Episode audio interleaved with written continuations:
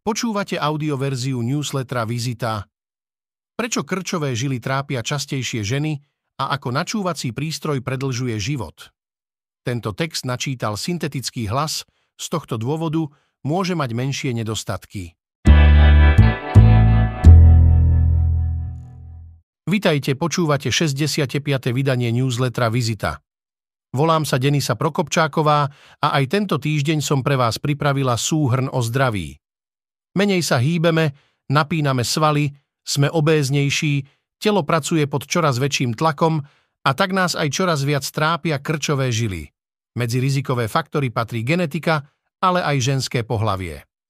Je to preto, že väčšina žien má dieťa, ktoré v sebe nosila 9 mesiacov.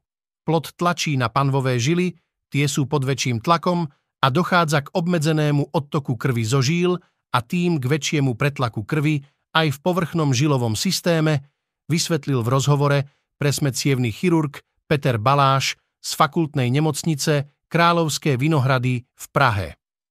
Krv, ktorá sa odvádza hore, ide proti prekážke. Preto ženy často už pri pôrode majú náznaky krčových žíl a hemoroidy, pretože žilový systém je prepojený s oblasťou konečníka. Po pôrode sa to väčšinou upokojí, no často už dôjde k poškodeniu chlopne. Sú jednoducho veci, s ktorými nepohnete. Tento týždeň bude newsletter Vizita naozaj pestrý.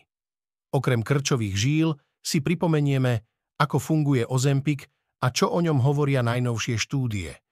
Vysvetlíme, prečo nepotrebujete drahé merače, ak to so športom nemyslíte vážne a predstavíme aj zaujímavý stravovací program, ktorý vznikol v Dunajskej strede. Ozempik uberá kilá, no má mnoho vedľajších účinkov. Boj s nadváhou pomocou liekov nie je žiadnou novinkou a má už za sebou viaceré smutné príbehy. Už v roku 1934 prišla na trh zlúčenina na chudnutie s názvom dinitrofenol, ktorá zázračne zvyšovala metabolizmus. Netrvalo dlho a ukázalo sa, že je karcinogénna a tak veľmi zvyšuje telesnú teplotu, že pacientov uvarila na smrť. Koncom 60. rokov 20. storočia boli zase populárni maminkiny pomocníčkovia. Išlo o amfetamínové tabletky, vďaka ktorým boli ženy v domácnosti štíhle a plné energie, no vyvolávali tiež amfetamínovú psychózu. Mnohí odborníci veria, že šnúru nešťastných príbehov pretrhnú nové lieky na chudnutie, ktoré napodobňujú črevný hormón GLP-1, tzv. GLP-1 agonisti. Do tejto kategórie patria napríklad lieky Vegovi a Ozempik, ktoré sa stali len nedávno nesmierne populárne. Časopis Science ich nedávno dokonca označil za prelomový objav roka. Napriek ich účinnosti však nové štúdie upozorňujú, že len málo kto ich dokáže dlhodobo užívať. Navyše prebiehajú aj diskusie o tom, ako dlho je takto dosiahnutý úbytok hmotnosti udržateľný. V texte s názvom Ozempik uberá kilá no má mnoho vedľajších účinkov a po jeho vysadení ľudia opäť priberajú, sa dozviete, ako tieto lieky na chudnutie fungujú, ako dlho ich pacienti vydržia užívať, čo sa deje po ich vysadení, aké rôzne spôsoby na chudnutie používali ľudia v minulosti. Rozhovor s cievným chirurgom Petrom Balážom Hovorí sa, že krčové žily má až 80% ľudí. Je to veľmi vysoké číslo, no dochádza tu k skresleniu. Do tohto čísla sú totiž započítané aj žilky a malé metličky, ktoré sú najjednoduchšou formou krčových žíl. Vysvetľuje presmecievný chirurg Peter Baláš z fakultnej nemocnice Kráľovské Vinohrady v Prahe. V pravom zmysle slova má krčové žily len asi 40% populácie. Avšak aj to je stále vysoké číslo. Dôvodom je najmä to, že ľudia sa menej hýbu, menej namáhajú svaly, sú obéznejší, telo pracuje pod väčším tlakom, vytláča väčšiu hmotnosť smerom hore, dodáva. Krčové žily môžu viesť k ďalším zdravotným problémom, preto expert odporúča pacientom operáciu, ale nie invazívnu, pri ktorej musia ísť do celkovej anestézie a potom sa musia doma mesiac spametávať. Som zásadne proti strippingovým operáciám. Ako lekár by som mal pacientovi poskytnúť najlepšiu možnú liečbu, tvrdí Baláš, ktorého hnevá, že moderné mini-invazívne zákroky zdravotné poisťovne neuhrádzajú. V rozhovore s názvom Ak si chcú dať pacienti rozrezať nohu a mesiac doma ležať, musia si nájsť niekoho iného sa dozviete, ako vznikajú krčové žily, prečo trápia častejšie ženy ako mužov, ale aj to, ako sa mení dnes paradigma v cievnej chirurgii a či je možné vyoperovať nádor, ktorý sa nachádza v okolí cievy. Ak to nemyslíte so športovaním vážne, drahé merače nepotrebujete. Nie všetci sú po behu usmievaví a plní energie. Niektorí sú iba spotení, červení a príliš unavení. Sú takí, ktorí pravidelné cvičenie len s ťažkosťou označia za návykové a je pre nich ťažké obľúbiť si túto aktivitu. No aktívny životný štýl je pre ľudské telo veľmi dôležitý.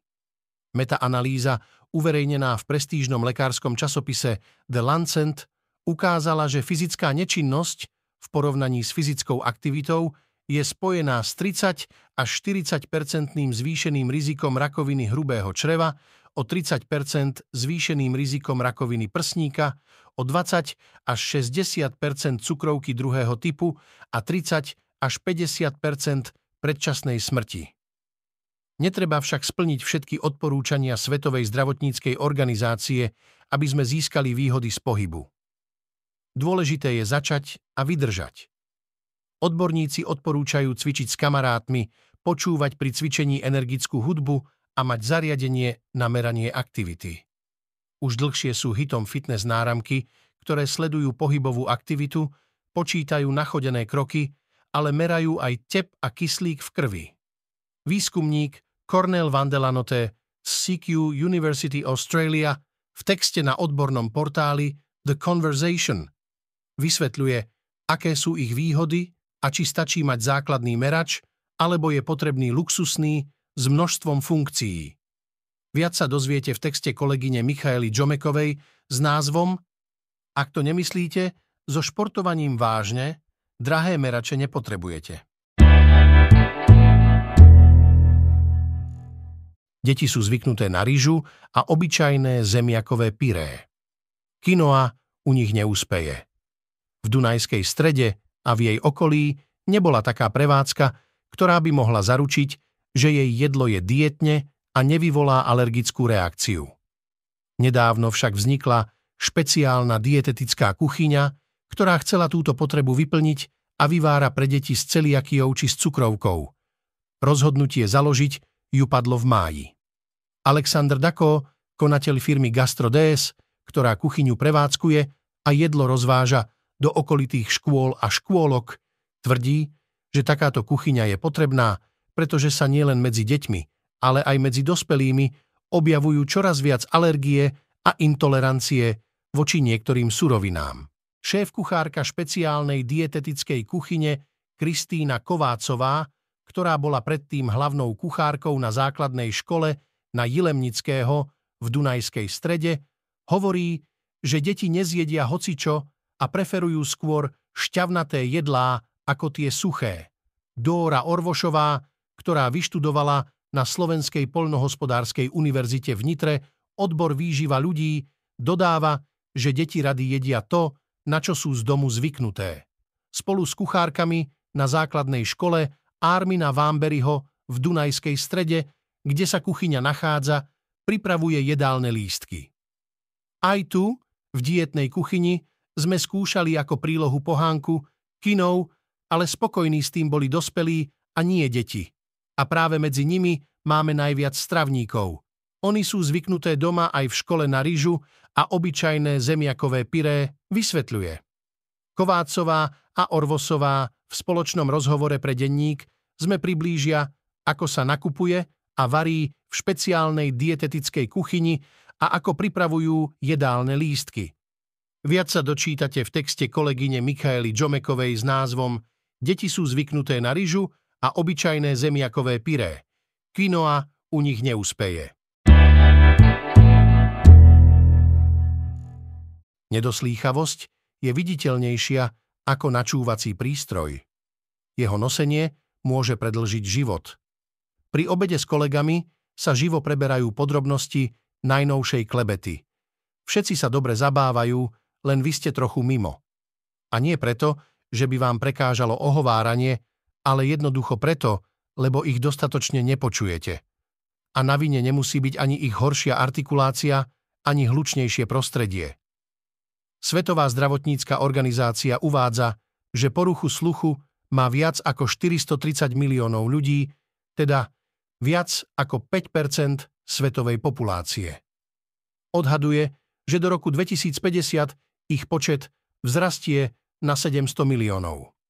Jednou z možností, ako si potvrdiť, či k ním patríte aj vy, je vyšetrenie sluchu. A ak vám predpíšu načúvací prístroj, neváhajte ho nosiť. Podľa štúdie uverejnenej v časopise The Lancet Healthy Longevity vám môže pomôcť znížiť riziko úmrtia. Zistili sme, že u ľudí, ktorí používajú načúvacie prístroje, je riziko úmrtia o 24% nižšie, hovorí hlavná autorka štúdie Janet Čojová.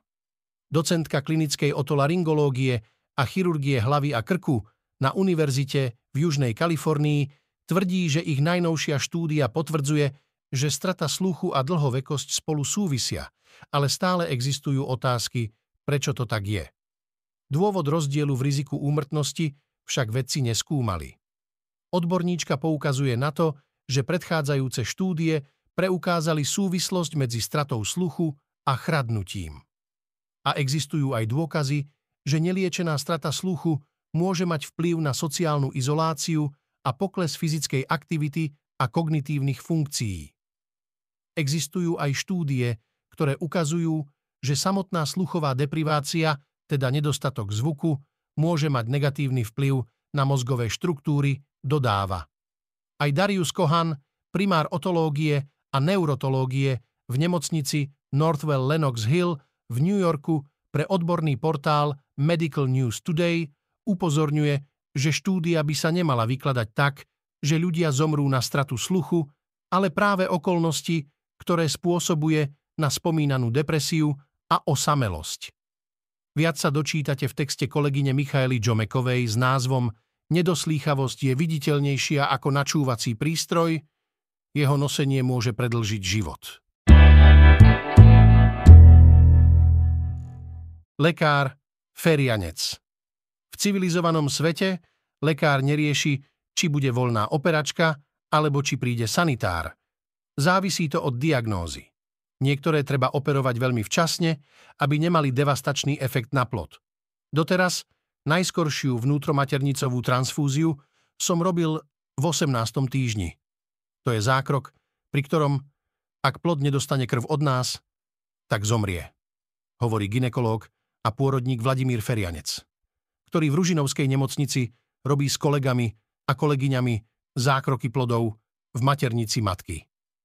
V USA sa vôbec nemusíte zaoberať, či je operačka, či príde sanitár alebo anestéziologická sestra.